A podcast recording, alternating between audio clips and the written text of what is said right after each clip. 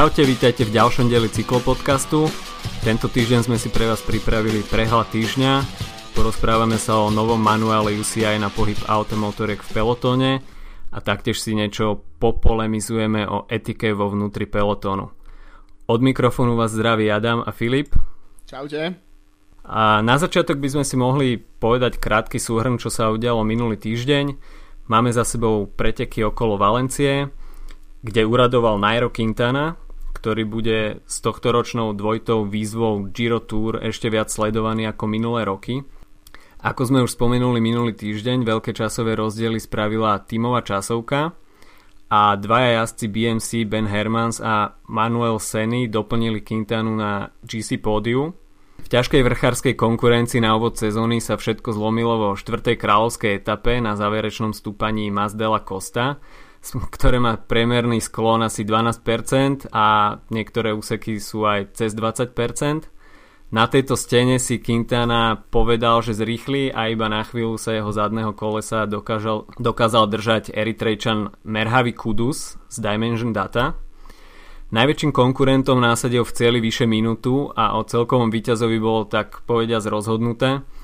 Minuloročný víťaz Wout Pouls zo Sky skončil tesne za pódium na štvrtom mieste – Prvé etapové víťazstvo v novom týme Kaťuša Alpesin si pripísal nemecký časovkár Tony Martin. A Nasser Buany bol v priamom šprintorskom súboji porazený dvakrát, konkrétne Magnusom Kortom Nielsenom z Oriky a Brianom Kokardom z Direct Energy. Zdenek Štýbar skončil celkovo 33. a Jan Hirt skončil na chvoste štartového pola na 152. mieste. Perfektné austrálske leto pre Oriku Scott vyvrcholilo na Herald Sun Tour. Z celkového prvenstva sa tešil domáci Damien Hausen, ktorý sa dostal na čelo GC už v prvej etape s polminútovým náskokom. Hausen býva počas celej sezóny verným domestikom, ale tento raz sa so žltým dresom stal lídrom týmu a s pomocou Simona Geransa a Estebana Chaveza sa mu podarilo odražať útoky Chrisa Fruma. Chris Froome skončil v pozícii obhajcu prvenstva na 6. mieste s vyše minútovou stratou a etapové víťazstva si pripísali v prologu Danny van Popel z Ostkaj, ako sme už stihli minulý týždeň referovať. Prvú etapu vyhral Damien Hawson, ďalej Luke Rowe zo Sky, Travis McCabe z United Healthcare a Ian Stannard zo Sky. Takže pre Sky 3 z 5, nie najhorší týždeň. Taliansku sa na Grand Prix Costa deli Etrusky otvoril sezónny účet pre Diega Ulisiho. Tým Spojené Arabské Emiráty Abu Dhabi, asi by sme ich mohli nazývať iba Abu Dhabi, pre skratku, bol jediným World Tour tímom, ale na podujati sa zišla celkom slušná konkurencia prokontinentálnych tímov. Uli si bude chcieť na úspech nadviazať určite aj na trofeo Laigelia, kde už bude konkurencia o čosi väčšia, aj čo sa týka zastúpenia v World Tour tímov, ale práve ten zvlnený profil by mu mohol sedieť. Na Blízkom východe sa e, jazdilo Dubai Tour, o ktorom sme hovorili už častočne minulý týždeň. Posledný krát, keď sme nahrávali, sme spomínali uh, etapu, ktorú vyhral John Degenkolb a ktorej uh, dostal Marcel Kittel pesťovku od uh, Andrea Grivka z Astany. Štvrtá etapa sa zrušila uh, a to kvôli počasiu, čo asi nie je ničím prekvapivé. Využil sa Extreme Weather Protocol, uh, ktorý tam už, ktorý myslím od minulého roka funguje a ktorý zaviedli v pelotone. To tam ale vznikla úplná pušná búrka. No. To, to bolo niečo neuveriteľné. Tam snad nebolo vidieť na 20 metrov a piesok tam šlahal kade tade nič nevydržia tí cyklisti, nie? Ako... To, to je hrúza toto, fakt ako. No a potom uh, v piatej etape už, uh, už odkrvavený Kytel uh, zase, zase vyhral všetko, čo sa dalo, to znamená šprint, generálku, nedal v podstate superom zase šancu, čo sa týka generálky, tak Kittel obhajil triumf, druhý bol Dylan, Groenewegen z Lotto Eno Jumbo a tretí už spomínaný John Degenkolb, pre ktorého to boli ktorý zaznamenal vlastne prvé etapové víťazstvo v novom drese, treku Segafredo. Čo ešte ma zaujalo, bol 21-ročný Ricardo Minalli v 5. etape skončil na pódiu uh, za Kytelom a Vivianim. Uh, je to šprinter z Astany, z Talianska, uh, čo je zaujímavé, lebo Astana nejak si nedávala príliš na, na šprintov záležať v posledných sezónach, aspoň čo si pamätám, takže je celkom zaujímavé, že sa objavil uh, takýto, takýto cyklista na pódiu pri tých veľkých šprinterských menách. Budúc týždeň začínajú preteky okolo Andalúzie, Sezónu tu bude štartovať Mikel Landa a Team Sky sa predstaví vo veľmi silnom zložení. Prídu sem Nieve, Kirienka, Knes, López, Pauls a Diego Rosa. Farby treku Segafredo na sebe poprvýkrát so štartovým číslom oblečie Alberto Contador. Na celkové porade pôjde určite aj ka- tým Canodel Drapak v zostave s Dombrovským, Rolandom, Kartým alebo Uranom. V ostatných 5 rokoch vyhral 4 krát celkové poradie Alejandro Valverde, ktorý by sa taktiež mal postaviť na štart. A v 5 etapách sa teda premiérovo predvedú jazdci, ktorí majú vysoké ciele aj na podnikoch Grand Tour. Uvidíme, akú, aký budú mať vstup do sezóny. Na Blízkom východe to bude pokračovať e, etapovkou okolo Omanu. E, je to asi najzaujímavejšie, sú to asi najzaujímavejšie etapové preteky, ktoré nám táto časť sveta ponúka a to zaujíma to, že tam že iba jedna etapa je čisto rovinatá. Uh, celková etap bude 6, z toho 5 rozhodne práve po mne o, o víťazovi generálky, keďže, keďže sa pôjde do slušných kopcov. Minulý rok uh, zvíťazil na, tej, na, ten, na týchto pretekoch Vincenzo Nibali, uh, predtým dvakrát tu zvíťazil Christopher Froome a na v roku 2012 tu vyhral tiež Peter Velič. Čo sa týka zostavy, ktorá sa tam stretne, nie je to až taká silná zostava ako, ako v eh, Andalúzii. Každopádne bude tam mať silné zastúpenie Astana, ktorá tam ide s Fabiom, uh, s Fabiom Arus, Jakubom Fusangom a Stanovom Kangertom, ktorý sa ukázal uh, v Lani na jeseň ako E, šikovný jazdec na, na generálky v týždňových uh, v, práve v Abu Dhabi, takže možno práve podmienky by mohli vyhovať. I čo sa týka iných tímov, uh, Age Desert uh, prinesie Romana Bardeta a Matiasa Franka po prvý raz vo farbách francúzského týmu. Uh, je to vlastne ten pretekár, ktorý pred dvoma rokmi skončil uh, v top 10 Tour de France ešte v v rámci celku AM Cycling. Mm-hmm. V BMC pri, priveze Grega van Avermata, tým Spojených Arabských Emirátov Ruja Koštu, z, z Etixu bude Bob Jungels, Niky Terpstra. Čo mňa osobne veľmi zaujíma je, ako si povedie uh, Lachlan Morton, z vrchár, z, ktorý sa vrátil po niekoľkých rokoch do, do World Tour v farbách Dimensions Data. Mm-hmm. A, a čo sa týka šprinterov, respektíve jazdcov, ktorí sú zameraní na etapové triumfy, tak uh, predstaví sa tu Alexander Kristof, Tom Bunen, Saša Modolo alebo Jakub Marečko. Mm-hmm. Ja som ešte zabudol povedať, že na okolo Andalúzie bude štartovať aj CCC Sprandy Polkovice s Janom Hirtom mm. a Michalom Šleglom a Israel Cycling Academy tam by mali ísť za nich Daniel Turek keď už hovoríme o tým Israel Cycling Academy, ja som zabudol spomenúť uh, v prehľade uh, pretekov uh, majstrovstva na Bibie, kde uh, sa kaž- každoročne takmer vyhráva náš obľúbenec hipster z pelotonu Dan Craven. Najviac cool brada v pelotone. Presne tak. Uh, ak neviete, o koho ide, tak si skúste nájsť niečo k uh, pretekom na Olympiáde v Riu, kde zapriahol svoju ženu do toho, aby uh, naživo tweetovala, uh, čo sa deje v pelotone, uh, s tým, že to vyzeralo, že to píše on. Chvíľu nikto nerozumel, že prečo, prečo idú tweety naživo, uh, keď, keď on jazdí. V pohode, s, te- s telefónom v ruke. Jasné. Tak uh, už uh, Luka Paulini, ne, bol pred pár rokmi nachytaný s... Uh, hej, hej, hej. No každopádne uh, jemu sa nepodarilo obhajiť uh, najkrajší majstrovský dres v pelotone uh, zvyťazil v Nabi, Namibi Til Drobiš, ktorý jazdil minulú sezónu za Kristina Jewelry, kontinentálny celok uh, z Dánska. Uh, každopádne tento, tejto sezóne ešte nemá, nemá tým Každ- a zvíťazil aj v časovke, aj na ceste. Ben a aktuálne ešte prebiehajú uh, majstrovstva Juhoafrickej republiky. Tam sa konala časovka Elite a vyhral v nej Daryl Limpy z Oriky. A zakončíme to jednou smutnou správou. Vo veku 89 rokov zomrel víťaz Tour de France roku 1956 Roger Valkoviak. Tu víťaznú Tour si podľa jeho slov príliš neužíval, pretože z každej strany sa na ňo valila kritika a v Paríži mu novinári vyčítali, že nevyhral ani jednu etapu. Pritom jeho celkové víťazstvo patrí k jedným z najväčších prekvapení v celej histórii starej dámy, čo by sme dali dnes za to, keby sa nejaký človek, s ktorým sa vôbec neráta na víťazstvo, ocitol v žltom drese v Paríži. Takže čest jeho pamiatka.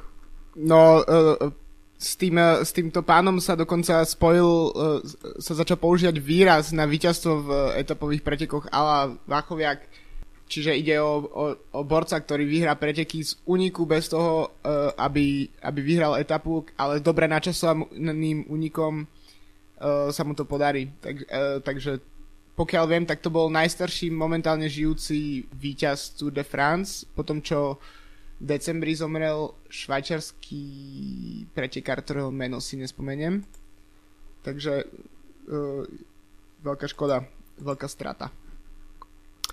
Mohli by sme sa teraz presunúť a povedať si niečo o novom manuáli UCI na pohyb aut a motorek v pelotóne ktorý pripravila UCI a upravuje pravidlá pre pohyb vozidel v pelotóne.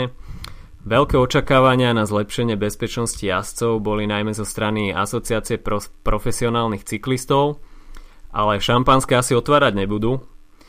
Ich požiadavky smerovali k zabezpečeniu posledných 3 km pretekov, čo bola reakcia na zbytočné pády jazdcov, na ktoré doplatili Steven Kruiswijk alebo Peter Štetina.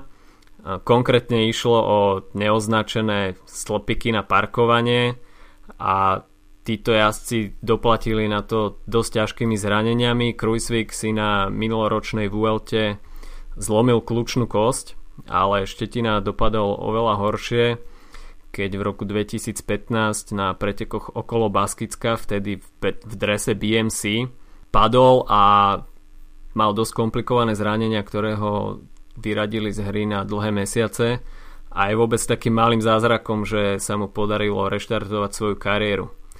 Dočkame sa podľa teba niekedy napríklad oplotenia posledných troch kilometrov?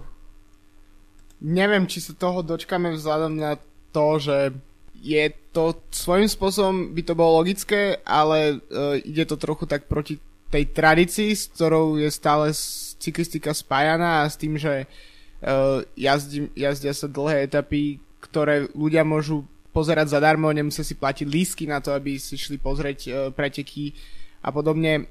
A takisto častokrát sa jazdia, uh, tieto preteky majú finančné problémy a je to niečo, čo by zase zvyšilo náklady, takže by to mohlo prakticky znamenať tiež to, že, že, by, že by na základe len takéhoto rozhodnutia mohli nejaké preteky zaniknúť uh, niekde v nejakých chudobnejších regiónoch uh, Európy.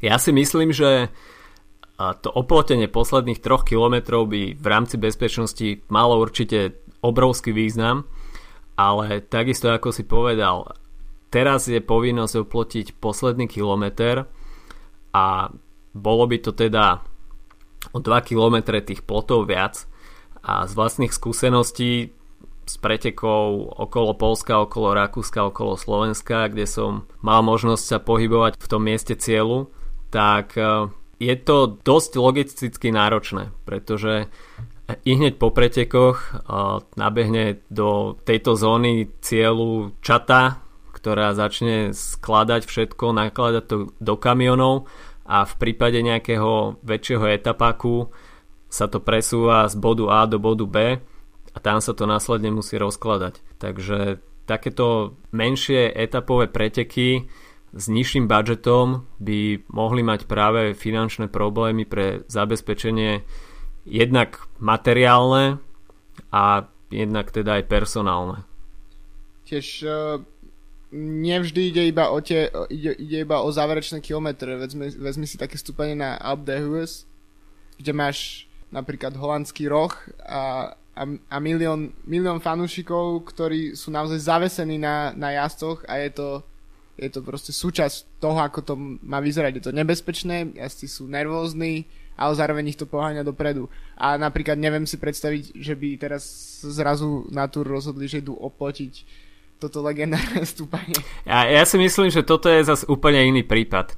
Ako s tým holandským rohom na Alpe d'Huez ráta každý. Čiže tam človek vie, že do čoho ide a myslím si, že aj fanúšikovia sú tak trošku obozretnejší voči tým jazdcom na čele a jazdcom z GC ako jazdcom, ktorí proste idú v grupete vzadu a tým ne, nerobí problém aj tam zastaviť a pofotiť sa s nimi prípadne, ale je rozdiel porovnávať toto a fakt posledné 3 km dajme tomu šprinterské etapy, kde sa tvoria šprinterské vláčiky a je tam mm. obrovská nervozita a do toho ešte nedisciplinovaní ľudia, ktorí si proste chcú fotiť všetko, robiť si selfie alebo jednoducho sú iba neskúsení, nikdy neboli na pretekoch a neuvedomujú si, že stoja na ceste, kde síce ten peloton je ešte 200 metrov pred nimi, ale príde tam za 5 sekúnd. Takže... Si podľa mňa trafil klient po hlavičke, lebo na jednej strane ten, uh, ten holandský roh a tak uh, môže mať môže tam mať ľudia prom, x promile, ale na druhej strane sú to fanúšikovia cyklistiky, ktorí vedia, o čo tam ide a ako to funguje. Zatiaľ, čo v cieľovej rovinke v nejakom meste naozaj môže byť uh, náhodná, náhod, proste náhodná masa ľudí, e, čím nehovorím, že to je zlé, samozrejme je to super, že sa ľudia prídu pozrieť, ale možno sú menej obozretní, lebo menej vedia, o čo, o čo ide a, a čo je vlastne v hre, že keď uh, vystrčí ruku s, s mobilom, aby si, aby si niekto spravil selfie, tak to môže z, zhodiť pol balíka proste v obrovských rýchlostiach. Presne tak.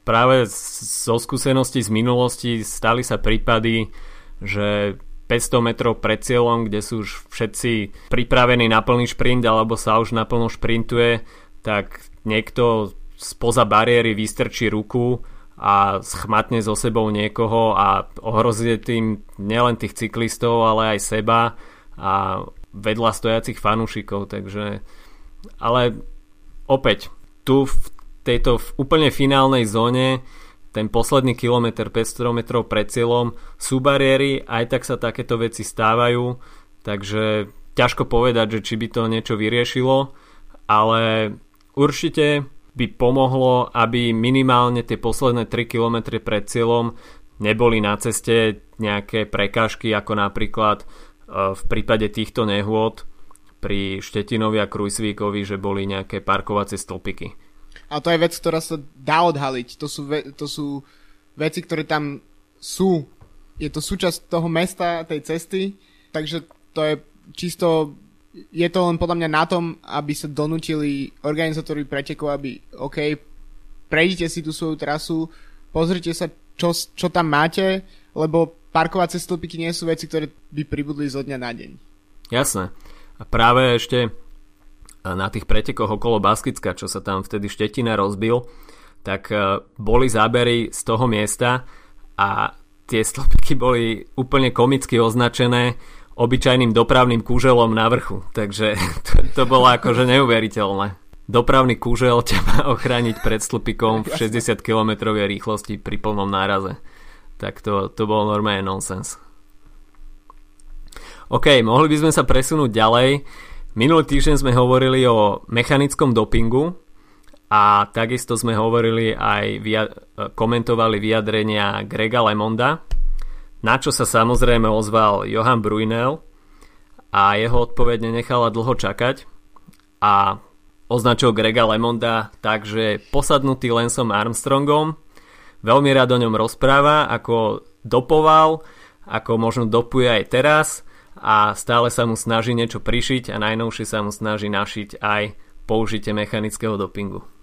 Ja si inak nemyslím z toho Lemon, z tých Lemondových vyjadrení v, v tom dokumente 60 Minutes, že by on sa cieľa vedome snažil tieto veci našiť Armstrongovi. Myslím, že skôr sa Lemon vyjadroval k súčasnému pelotonu a k súčasnému stavu.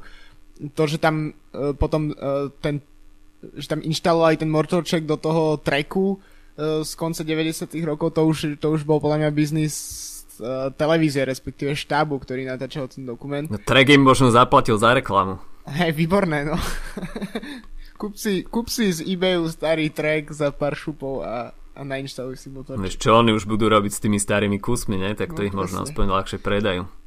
Uh, takže, ja neviem, ja si myslím, že presne to som hovoril minulý týždeň, že, že Lemondovi sa smiali a uh, keď, keď hovoril o tom, že, že Armstrong musí dopovať a, a nakoniec sa ukázalo, že mal pravdu. Ja nemyslím si, že, že také posadnutie tou osobou je zdravé, dokonca si myslím, že image Armstronga trocha začína ako keby rehabilitovať. Neviem, či máš tiež taký pocit. Uh, príde mi, že už je oveľa menej uh, vnímaný ako taký záporák, ale skôr už ako, nie, nie, ako jeden z mnohých, ktorí dopovali a je to jeden, ktorého exemplárne potrestali. Takže myslím si, že takéto, takéto výpady, uh, aký mal teraz Brunil na, na Lemonda, budú podľa mňa ča, čoraz častejšie, pretože Armstrong už, už nie je vnímaný tak zle ako napríklad pred 5 rokmi. Ale to nič nemení na fakte, že, že v tomto musím súhlasiť, že to, že tam montovali ten motorčik do treku uh, a snažili sa to ako keby spojiť s Armstrongom, tak to už mi príde ako trocha absurd a pritiahnuté za vlasy. Áno, táto prestrelka medzi Brunelom a Lemondom, to sa už ťahá zo pár mesiacov a je to vlastne dôsledok toho, že Lemon si vždy rád rypne do Armstronga, Brunel ako jeho bývalý športový riaditeľ sa ho snaží kryť a snaží sa hovoriť, že nebolo to všetko tak čierne, ako sa to vykreslilo a Armstrong nebol jediný, ale Brunel takisto reagoval trošku agresívne a nevyberavo. Označil tam Lemonda za cholerika agresívneho, ktorý so všetkými vychádzal úplne zle, hoci navonok vyzeral ako anielik a s každým bol veľký kamarát. Myslím si, že máme sa ešte na čo tešiť a táto téma ešte určite príde na pretras. Áno, a Armstrong bol tiež ozna- hra, naopak, Lemon bol Armstrongom označený ako za e, človeka závislého na heroíne pred časom, takže myslím si, že tam že on sám už tiež bude na to asi zvyknutý a to som také vypádi do médií. Treba to brať tak, že Brunil je tiež človek, ktorý má doživotný dištanc, rovnako ako Armstrong. Takže nakoľko treba brať takéto vyjadrenia vážne, to ne, ne, netrúfam si ani povedať. Ale pre média to je opäť osvieženie po tom, čo odišiel Oleg Tinkov, tak... Jasné. Aj my máme tak, o čom rozprávať, ne? Presne tak, takže určite oceníme ďalšie vyjadrenia medzi týmito dvoma pánmi. Vyzývame vás. a mohli by sme sa presunúť k téme číslo 1 na dnes a to je etika v pelotóne.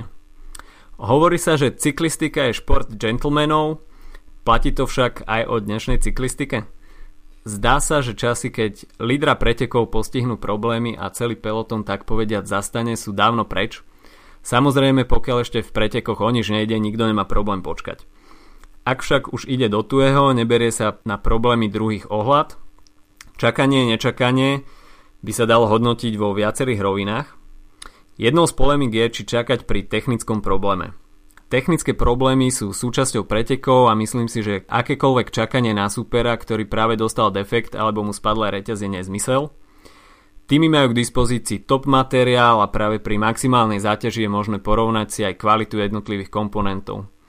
Nevždy je to ten správny indikátor kvality materiálu, pretože do hry pri údržbe bicykla zasahujú mechanici individuálne, ale predsa len to komponente ako takom určitú výpovednú hodnotu má. Ak spadne Chrisovi Frumovi napríklad na jeho asymetrickom prevodníku reťaz, začal čo konkurencia jazdí na klasických prevodníkoch, nevidím dôvod, prečo by mal niekto okrem Frumových tímových kolegov zastať.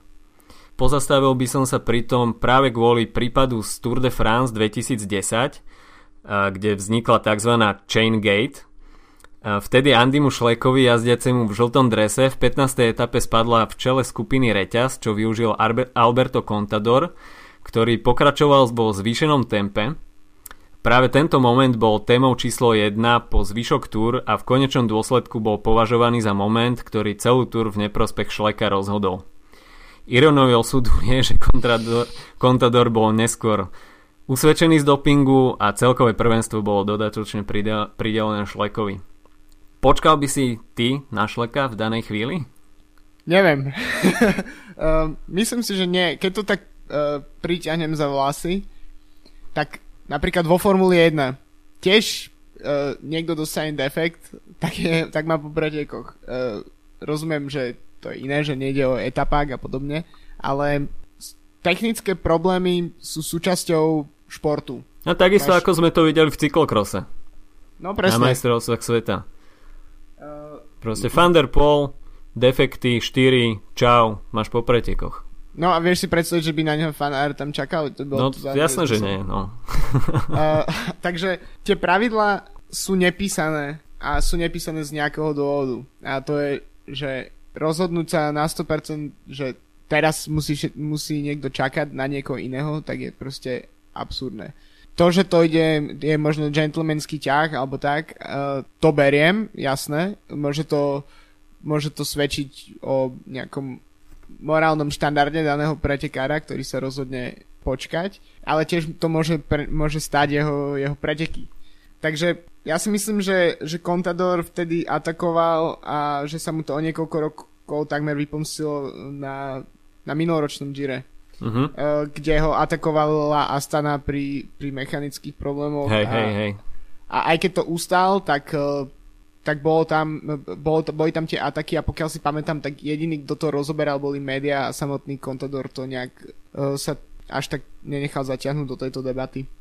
Ja si myslím, že práve takéto situácie sú najlepšou reklamou týchto komponentov, pretože cyklistika je obrovský biznis a dodávateľia komponentov superia medzi sebou, bojujú o zákazníka a práve tieto high-end produkty sú často vyhľadávané a také veci ako nejaká reťaz alebo prešmík alebo plášte, tak to je cenovo dostupné aj pre ľudí, ktorí nemajú high-end rámové sady napríklad alebo kolesa a rozhodujú sa podľa toho, že ako je to spolahlivé. Čiže pokiaľ dostane niekto v priebehu celej túr, dajme tomu 10 defektov, na určitých galuskách, tak ten spotrebiteľ si povie, že v praxi to je úplne nepoužiteľné, hoci to má o 20-30 gramov menej ako galuska konkurencie, ale sám som videl na vlastné oči, že tú extrémnu záťaž to, ne, to nevydrží. Takže myslím si, že akékoľvek čakanie pri defektoch alebo spadnutých reťaziach, tak je to absolútny nezmysel. A myslím si, že aj títo dodávateľia materiálov by mali, možno tlačia na jazdcov, aby jednoducho tieto nepísané pravidlá ignorovali a pokračovali v jazde ďalej, pretože práve tieto technické poruchy, problémy dnes sú pri vyrovnanosti tej špičky jazdcov na Grand Tour porad- na celkové poradie obrovskou výhodou a môžu tieto preteky rozhodovať.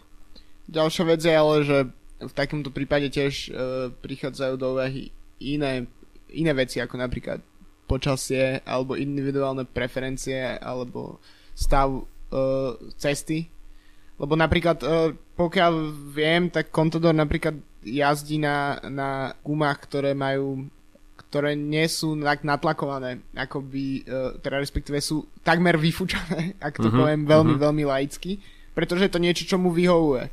A tiež to ale spôsobuje to, že môže častejšie dostávať defekty. A to je, z jednej strany to môže pôsobiť ako, že to je chyba výrobcu alebo tak, ale z druhej strany to môže vyslovene ísť o to, čo, čo danému uh, pretekárovi vyhovuje. No, nebudeme sa tváriť, tí, tí jazdci tva, uh, trávia na ceste hodiny, uh, hodiny denne a asi vedia, čo, čo v tom momente im vyhovuje, aby, aby, dobre, aby sa im išlo dobre. Hej, hej, tento tlak v kolesách vlastne hovorilo sa aj po tých majstrovstvách sveta v cyklokrose, že Van der Poel mal trochu podfúknuté galusky a práve aj to bol jeden z dôvodov, prečo dostal tie 4 defekty. Čiže uh, Fan Art mal kolesa nafúkané trošku viac, čím utrpel na komforte, ale dostal menej defektov a prakticky toto rozhodlo zisku duhového dresu. Ale takisto, ako si hovoril, tí asi vedia na čom jazdia a mali by podľa svojich skúseností jazdiť na čo najspolahlivejších materiáloch. Viem, že Alberto Contador jazdil, neviem či minulú alebo predminulú sezónu na nejakej limitovanej edici Galusiek, ktoré boli extrémne ľahké a mali dojazd iba nejakých 1500 km sa im dávala životnosť. Takže tieto marginal gains, ako hovoria v Sky, tak tiež sú určitou výhodou, nevýhodou. Pokiaľ si to neustrážiš a máš tie galovsky dlho na tom kolese, tak môžeš dostať ten defekt. Hoci máš koleso ľahšie o 20 gramov, tak v konečnom dôsledku ťa to spomalí. Ďalším prípadom sú pády. Opäť sa môžeme obzrieť do histórie Tour, konkrétne do roku 2003, keď Lance Armstrong zavadil riaditkami o čiapku diváka a tak išiel k zemi. Armstrongovi takisto padla reťaz Chvíľu sa zdržal jej nasadením a potom sa s jeho vražedným výrazom v tvári pustil vpred. Situáciu vtedy vpredu upokojoval Tyler Hamilton a na Lensa sa skutočne čakalo. On však nečakal na nikoho a okolo superov iba presvišťal a išiel si naďalej svoje. To, čo mu kolovalo v tele, sme sa dozvedeli až neskôr. A v tomto prípade sa nepísané pravidlá dodržali a možno to bolo správne. Predsa len diváci sú vždy určitou hrozbou a Armstrong vtedy nespadol svojou vinou, ale s prispením diváka. Čiže uh, treba brať do úvahy, že v histórii pelotonu existuje tak funkcia toho patrona. Uh, v minulosti to bol Bernard Ino v 80 rokoch. Uh, myslím, že Armstrong by sa dal určite považovať za, za jedného z takých, takých jazdcov. Uh, v posledných rokoch sa hovorí, že vraj E, nie sú takí jazdci, no ale... Fabian Cancellara Fabian bol Cancellara, nich. Uh, myslím si, že nie do takej miery ako Ino, ale určite, určite mal svoje slovo v pelotone. Takže ani Contador, ani Froome, ani Nairo Quintana podľa mňa nie je v súčasnosti niekto, kto by mohol byť považovaný za patrona pelotonu a za toho, kto rozhodne, čo sa bude diať a či, či dnes bude etapa, kedy, kedy sa pôjde 30 km na hodinu celý čas, alebo či sa bude útočiť a podobne. Takže myslím si, že s Armstrongom a tou jeho takou šikanou uh, v, uh, v, rámci, v rámci pelotonu si myslím, že súvislo aj toto a preto sa možno aj čaká. Pri pádoch môžeme ešte na chvíľku zostať. Súčasťou cyklistiky sú bohužiaľ aj hromadné pády. Pri nich je na zváženie organizátorov, či preteky pozastavia alebo sa pôjde ďalej. Každopádne po hromadných pádoch sa v pelotone neutočí a dáva sa ostatným šanca dostať sa späť do balíka a pokračovať ďalej. Iné je to už v závere pretekov, kde pri nervozite a tvorbe šprinterských vláčikov prichádza aj k hromadným pádom. Vtedy už však šprintery majú klapky na očiach a v danej chvíli nie je na čo čakať. Každý ide za tým, aby bol na páske prvý. Je rozdiel tie pády e, pri kopcovitých etapách kde, kde ide o to, ako kto skončí v, v generálnej klasifikácii. A keď uh, ten priestor na ceste je o dosť väčší, pretože tam napríklad atakujú 4 a 5 borci. A je rozdiel, keď napríklad uh, ten hromadný pád, ktorý ja mám tak najviac v živej pamäti je uh, z Tour v 2015 kde, kde spadol mimo iných aj práve kančelára v žltom tričku kde boli preteky neutralizované, uh, pretože bol nastalo niekoľko hromadných pádov na rôznych miestach a nebolo, dostat, nebolo, dostatoč, nebolo dostatočné množstvo sanitiek, ktoré môžu ošetrovať jazdcov, tak sa vtedy uh, e, ASO rozhodlo preteky neutralizovať a tento krok bol dosť kritizovaný. Mne a v tom danom čase som nerozumel celkom prečo sa kritizuje, pretože mi to prišlo išlo, bola to snad tretia etapa alebo mm-hmm, nejak mm-hmm. tak, začiatok pretekov ešte v podstate o nič nešlo uh, viem, že na konci tej etapy bol, bol stúpanie na nejaký múr tým pádom ešte, ešte vôbec nešli dopredu uh, jazdci typu Froome Quintana takže ja si myslím, že v takom prípade je neutralizácia úplne v poriadku. Ja si takisto myslím, že tom konkrétnom prípade išlo hromadný pád, kde sú vlastne aj zábery priamo uh, od mechanika, tak sa mi zdá, že to bolo z Oriky, GoPro Áno. zábery. Backstage pass. A bolo to strašné. Polamané kosti, rámy, doktori tam mali fakt čo robiť, takže si myslím, že tá neutralizácia pretekov v danej chvíli bola opodstatnená. O nič nešlo, takže tam som nevidel žiaden problém. Neoddeliteľnou súčasťou pretekov sú aj železničné priechody, Stiahnuté závory sú často diskutovanou témou, ak sa táto situácia v pretekoch objaví. Býva to vždy smolný okamih pre skupinu v úniku, ktorá takýmto spôsobom môže prísť o svoj náskok. Ale stávajú sa prípady ako napríklad na Paríž-Rube v roku 2015, kde počas prejazdu hlavnej skupiny cez kolejnice spadli závory. Ja si to ignorovali, hoci je snať aj trestný čin, takéto niečo a veselo išli ďalej. Malú skupinku vzadu už však stopla policajná motorka a hlavná skupina bola vedením pretekov pozastavená a na zvyšok jazdcov sa počkalo. Asi ideálne riešenie v tomto spornom momente, otázne však ostáva, ako predísť situáciám, aby jazdci spadnuté závory rešpektovali. Ja by som povedal, že vždy môže pri tých závorách stať nejaký komisár, dobrovoľník, niekto, ktokoľvek, kto môže proste povedať, ej, stojíme. Pretože predpokladám, že TŽ2 vlaky majú v, vo Francúzsku svoj stabilný rozpis, takže mm, je to celkom bežná vec, pamätám si to aj z Tour asi spred troch rokov, že sa stalo kvôli prejazdu vlaku. Cyklisti nemôžu rátať s tým, že sa na 200 km hermeticky uzavrie celá časť jed, jednej krajiny. Takže myslím si, že malo by sa to riešiť tým, že, že jednoducho tam budú, že jednak tieto, tieto veci budú trestané a tiež, e, že tam budú stať e, ľudia, ktorí, ktorí povedia, či ísť alebo neísť. Ja sa sám priznám, sám som raz tieto železničné závory prešiel, keď boli zavreté. To bolo konkrétne v Kitze. Ale po spadnutí závorov som čakal asi 2-3 minúty, nič nešlo a pozrel som sa doľava doprava, nič som nevidel, tak som prešiel a ako som išiel popri kolajniciach ešte 10 minút asi, tak nešiel žiaden vlak.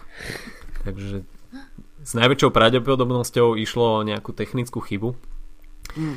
Pozdravujem týmto rakúske železnice a až by ma chceli spätne pokutovať, tak kľudne nech mi pošlu, nech sa páči. pošlu nejaký šek ale tu nešlo pretekárskú situáciu alebo nešlo o situáciu v závode, takže je to niečo iné, ale tak sa mi zdá, že nejak 11 sekúnd vtedy na tom Paríž-Rube po prejazde toho posledného jazdca cez to železničné priecestie tam prešlo to TŽV. A, takže, no ťažko povedať, ale ten tvoj návrh nebol vôbec zlý, že pri tom každom železničnom priecestí by niekto kontroloval či tí asi prešli protizákonne alebo neprešli, pretože jednak je to dosť nebezpečné a takisto je to aj nefér voči tým ostatným, ktorí ostanú stať alebo chcú ostať stať a potom tam vznikajú aj kolizné situácie a takisto aj určité napätie medzi tými jazdcami.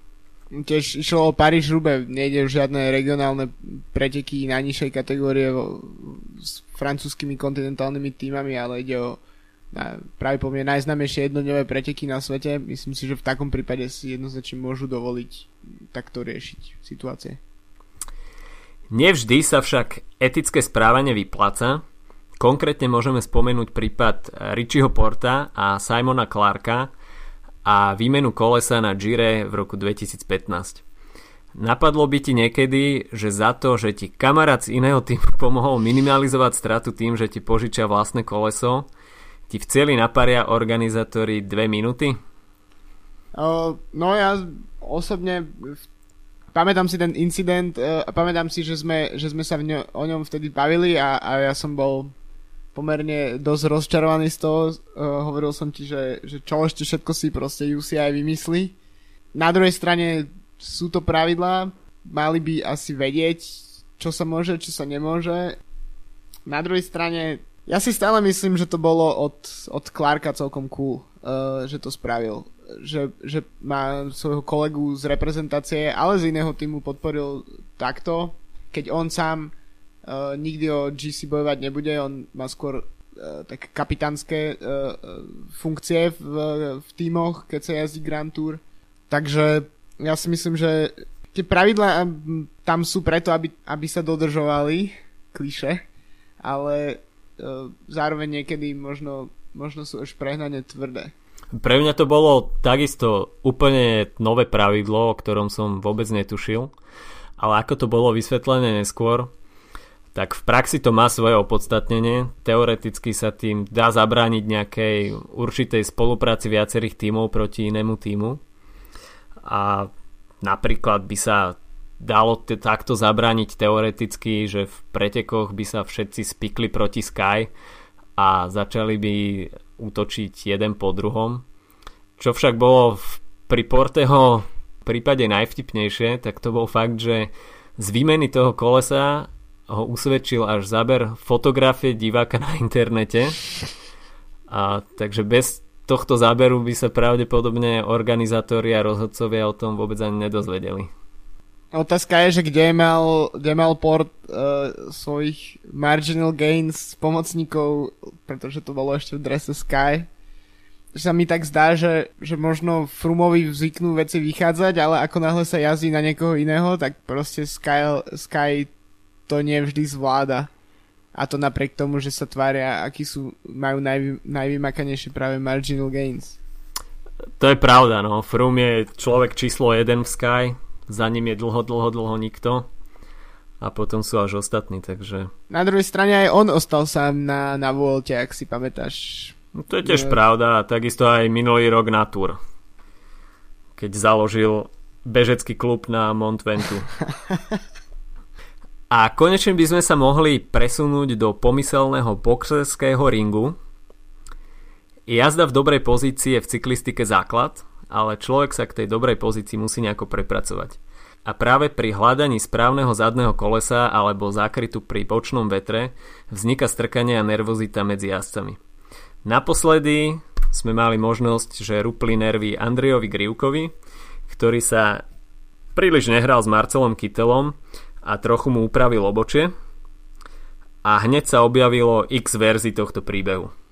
Ja si myslím, e, nevidím dôvod, prečo by som neveril Kytelovej verzii, pretože si myslím, že to poňal dosť pragmaticky vysvetlil, ako to pri, pri budovaní tých vláčikov funguje v, na ceste, že proste strkanice a rôzne upravenie, e, takéto úpravy pozícií že je to štandard, ktorý e, nikoho nejak výrazne neprekvapí, ani niekoho s tak neohrozenou pozíciou, ako je práve poviem najlepší šprinter sveta. Takže to, že tam Grivkovi praskli nervy, no ja si myslím, že, že, že bombu lakťou si práve po mne nezaslúži nikto za akékoľvek strkanie e, pri takýchto stavbách tých vláčikov. Zaujímavé napríklad e, je Viem, že určite by si sa k tomu rád dostal a to je napríklad uh, sú rôzne Cavendishové príhody. K tomu sa ešte dostaneme. Každopádne napríklad už v spomínanom Tour v 2010 to je, to je presne to, to sú tie preteky, kde Šlekovi padla reťaz tak uh, Cavendishovho uh, lead-out mena uh, Marka Renšova vylúčili z pretekov za, za hlavičky a to už to už bolo vo fáze posledných metrov v podstate e, pred vypustením šprintera z, z vláčiku. A jeho verzia, Renšová verzia e, v tom čase bola, že sa opieral o tých jazdcov, aby, aby vybalancoval, aby sa vybalancoval, aby nespadol. Pritom uh, myslím si, že OK, uh, nikdy som sa neocitol v pozícii, že by som šiel tak rýchlo na bicykli v takom, v takom chaose. Ono, to Každý... isté spravil predsa aj Nasser Buany vtedy s Michaelom Matthewsom. Tak sa no. mi zdá, že to bolo na Paríž-Nice. Paríž-Nice, presne. šprintovali bok po boku a obidva sa tam o seba obtierali. Vieš, potrebujú udržať balans. No presne tak. Ako, keď šprintuješ proti Nasserovi Buanimu, tak musíš udržiavať balans. Položíš mu hlavu na rameno. Jak nemáš balans si na zemi. Takže ja si myslím, že strkanice a, a podobné veci v, v, príprave vláčikov a podobne, to je, to je asi OK. Uh, ak sú s tým v pohode šprintery a ich, a, a ich pomocníci. Každopádne takéto... Čo je, čo je také najhoršie na tom incidente Kytela s Grívkom, je to, že sa to stalo proste na kolesa. Keby si to chceli vybaviť uh, v cieli, kde už nikoho iného neohrozujú, iba zo seba robia šašov, uh, tým, že sa tam budú strkať alebo tak, tak si myslím, že v pohode, média by tiež mali o čom písať a ešte by to bola aj celkom sranda. Ale keď, keď idú keď idú 50 km na hodinu a, a, a v podstate, ak by Kittel neudržal rovnováhu a spadol, tak môže s ním spadnúť neviem koľko, 30-40 ďalších jazdcov úplne v pohode. Akože mohol by proste nastať hromadný pád. A to je potom už nielen o tom, že Grilko sa potrebuje ukázať, alebo Kittel sa potrebuje ukázať, ale o tom, že, že tam ohrozujú zdravie iných jazdcov. Mňa práve na tom zaujalo to, že ono sa to nestalo pri tvorbe šprinterského vláčika, ale že vraj sa to stalo nejak 170 km do konca etapy, čiže to bolo niekedy v prvej tretine pretekov, kde vlastne ešte o nič nešlo, iba o nejakú pozíciu v tom balíku skryť sa pred vetrom. A aj Grivko práve toto naznačoval, že Kittel sa tam snažil nejakým hulvackejším spôsobom zaradiť za niekoho a ohrozoval tým tímového kolegu, takže Grivko sa s ním jednoducho neparal a dal mu lakeť. Takže toto bolo na tom zaujímavé, že ono nešlo ani o nejakú vypetú situáciu, ale myslím si, že v Grivkovi sa to jednoducho nazbieralo, že Kittel si to doho- dovoloval už dlhodobejšie a práve teraz mu to spočítal. Ale na koho strane si v tomto spore? Ja som tak 50 na 50, pretože okay. ak sa presunieme k tomu Cavendishovi, tak ja vnímam Cavendisha ako perfektného šprintera, o tom nie žiadnych pochyb ale myslím si, že práve Cavendish je takou privilegovanou osobou v pelotóne, ktorej sa veľmi často odpúšťajú takéto excesy, keď pošle ostatných jazdcov k zemi a možno keby, že Cavendish dostane takýto lakeť kedysi na začiatku kariéry, tak dnes by sa správal úplne inak a preto Grivkovi vôbec nemám za zle, že niečo takéto spravil. OK, ako je to neetické, je to hulvácké, ale na druhej strane ja nevidím dovnútra toho pelotónu, neviem ako sa Kittel správa k ostatným v pretekov, ale myslím si, že pokiaľ toto spravil Kittel nie prvýkrát, tak e, takáto otcovská nemusí byť na škodu. Ťa, ťažko povedať, pretože takýchto chránených osôb je v pelotóne možno viac. Určite Cavendish, Kittel a možno niekto ďalší, ale nemám moc rád túto privilegovanosť, pretože keď si zoberieme, aké škody napáchal Cavendish hromadnými pádmi, ktoré zavinil, tak to sú 100 tisíce dolárov v zlomených rámoch, prasknutých rámoch, ktoré môžu ísť rovno do koša a takisto sú to možno aj zničené kariéry jazdcov a pri najmenšom odstúpenia z pretekov. Takže keď si zoberieme alebo porovnáme, že Porte si vymenil koleso od supera a dostal dvojminútovú penalizáciu, ktorému pokazili celé Giro. A máme na druhej strane Cavendisha, ktorý poslal celý balík k zemi už niekoľkokrát. A bolo mu to prepáčené. Pri najhoršom dostal nejakú smiešnú pokutu a stiahli mu nejaké body v bodovacej klasifikácii. Tak si myslím, že keď si porovnáš tú škodu, ktorú napáchal Porte ktorú napáchal Cavendish, tak je to úplne niekde inde. To je pravda. Uh, tiež ako by si Cavendisha penalizoval? Lebo väčšinou, keď láhne k zemi spolu s polkou pelotonu, tak už preteky nedokončí, tak ako Tour pred niekoľkými rokmi. Uh, takisto, ak mu napáraš 10 minút v generálnej klasifikácii, tak to nie je nič, čo by, čo by jeho akýmkoľvek, spôsob, akýmkoľvek spôsobom trápilo. Na druhej strane uh, máš potom takých antiprivilegovaných, teda úplný opak toho. A to je napríklad práve spomínaný Buhany, ktorého sa nechcem nejakým spôsobom zastávať, uh, s nami boxerista v pelotone. Každopádne uh, minulý rok si myslím, že už že ho diskvalifikovali už v situáciách, kedy by možno uh, iných, iných jazdcov ne, ne, nediskvalifikovali. Uh, nehovoriac, a to, ne, a to nemyslím teraz takých ako Cavendish alebo Kittel, ale ktokoľvek. Práve, že táto penalizácia a diskvalifikácia z etapy, tak to je veľmi individuálna záležitosť. Napríklad na minuloročnom Gire bol takto diskvalifikovaný z poslednej etapy Giacomo Nicolo, eh, kde vyhral a etapu nakoniec prisudili Nikasovi Arntovi. No Cavendisha ťažko penalizovať, pretože jemu minuty v GC nespravia nič, takže z tohto pohľadu je to veľmi ťažké vyriešiť. Ale čo si dobre spomenul, tak to je to, že Kittel požadoval potom následne, aby UCI penalizovala Grivka na pol roka zákazom činnosti. A to si myslím, že tuto začína smrdeť tá nadradenosť, že jemu sa niečo stalo a automaticky sa považuje za niekoho vyššieho a požadujem to, aby ten dotyčný, ktorý mi to spravil, dostal 6 mesiacov. Kebyže máš takto penalizovať Cavendisha za každý jeho pád, ktorým poslal ostatných k zemi, tak by prakticky ani nemohol jazdiť na preteky.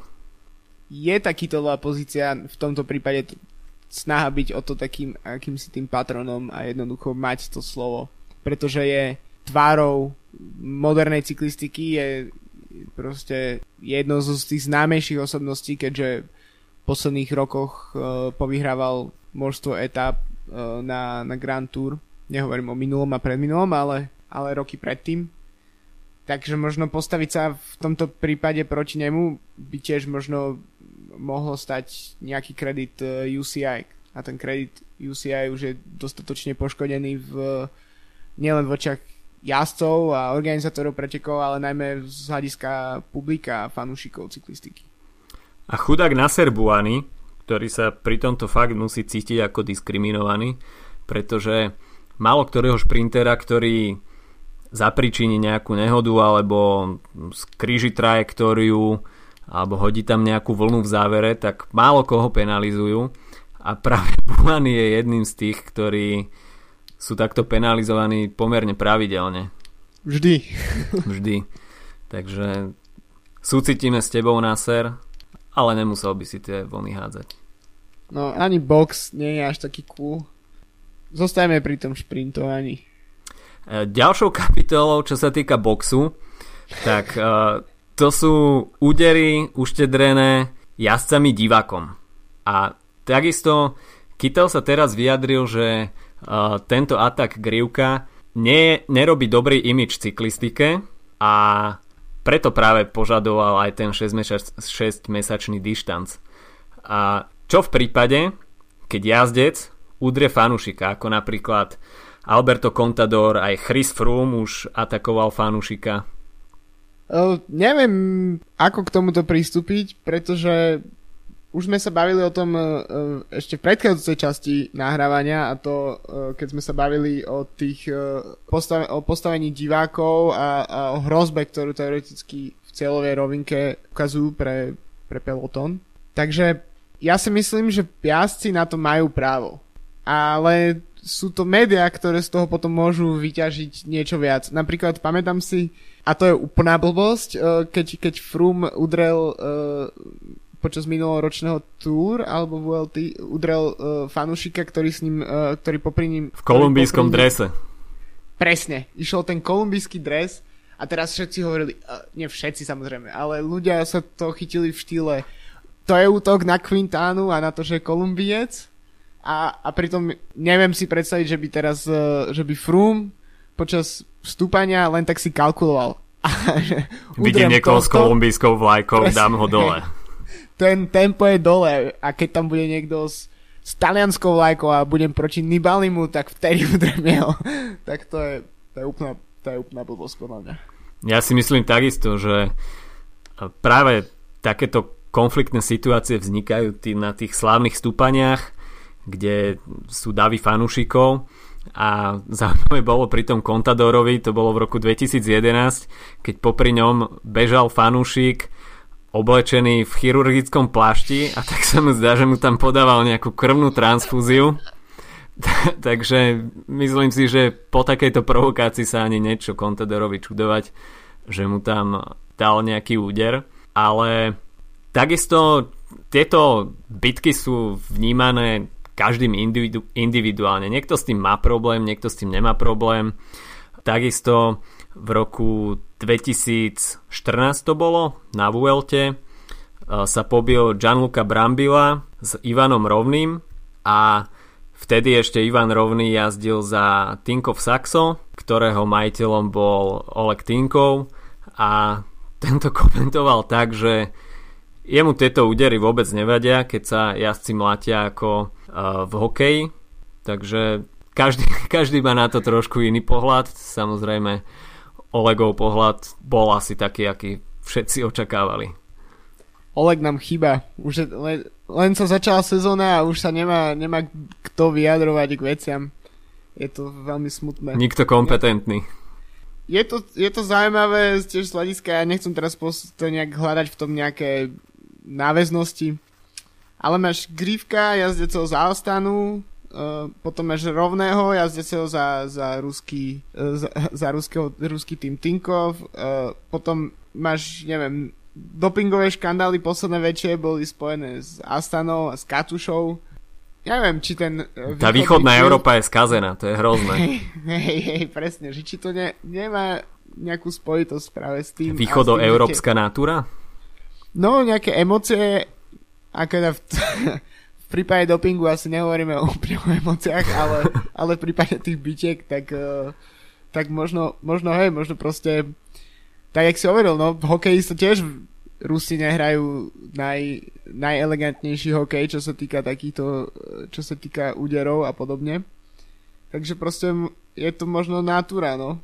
A keď sa stretne taká ruská natúra s, s temperamentným juhom, ako v prípade Brambiu, tak sú, sú, padnú peste. Uh, ale tak ako som hovoril predtým, uh, napríklad mne sú oveľa sympatickejšie tie bitky, ako mal uh, Rui Košta s Carlosom Baredom uh, pred niekoľkatými rokmi, kde si to proste vyriešili v celej rovinke. A musím povedať, že, že vidieť cyklistov, ktorí sa v tretroch snažia balancovať pri úderoch, to je jedna veľká sranda.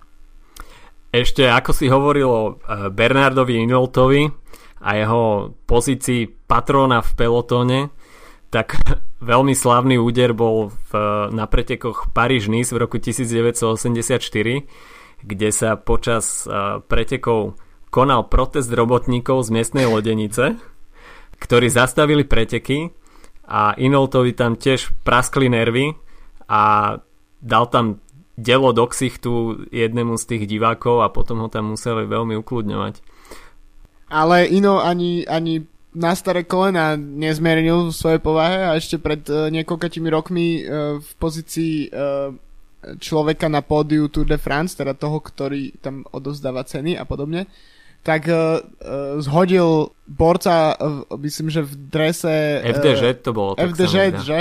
Tak ho nejak vybehol tam proste typek a Ino zareagoval ako prvý. Ale ne, nebolo to iba raz, to bolo, stalo sa to viackrát, takže Ino tam na tom pódiu nie iba potriasačom rúk, ale on tam zohráva nejakú rolu určite aj sekuriťaka.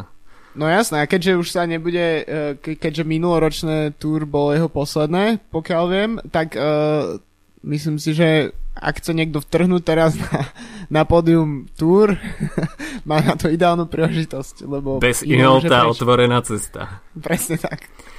A mohli by sme túto etickú dilemu ešte zakončiť tak povediac podvodmi a to držanie sa auta v prípade Vincenza Nibalio na Vuelte tak tu asi nie je čo riešiť a tam si myslím, že verdikt bol úplne jasný.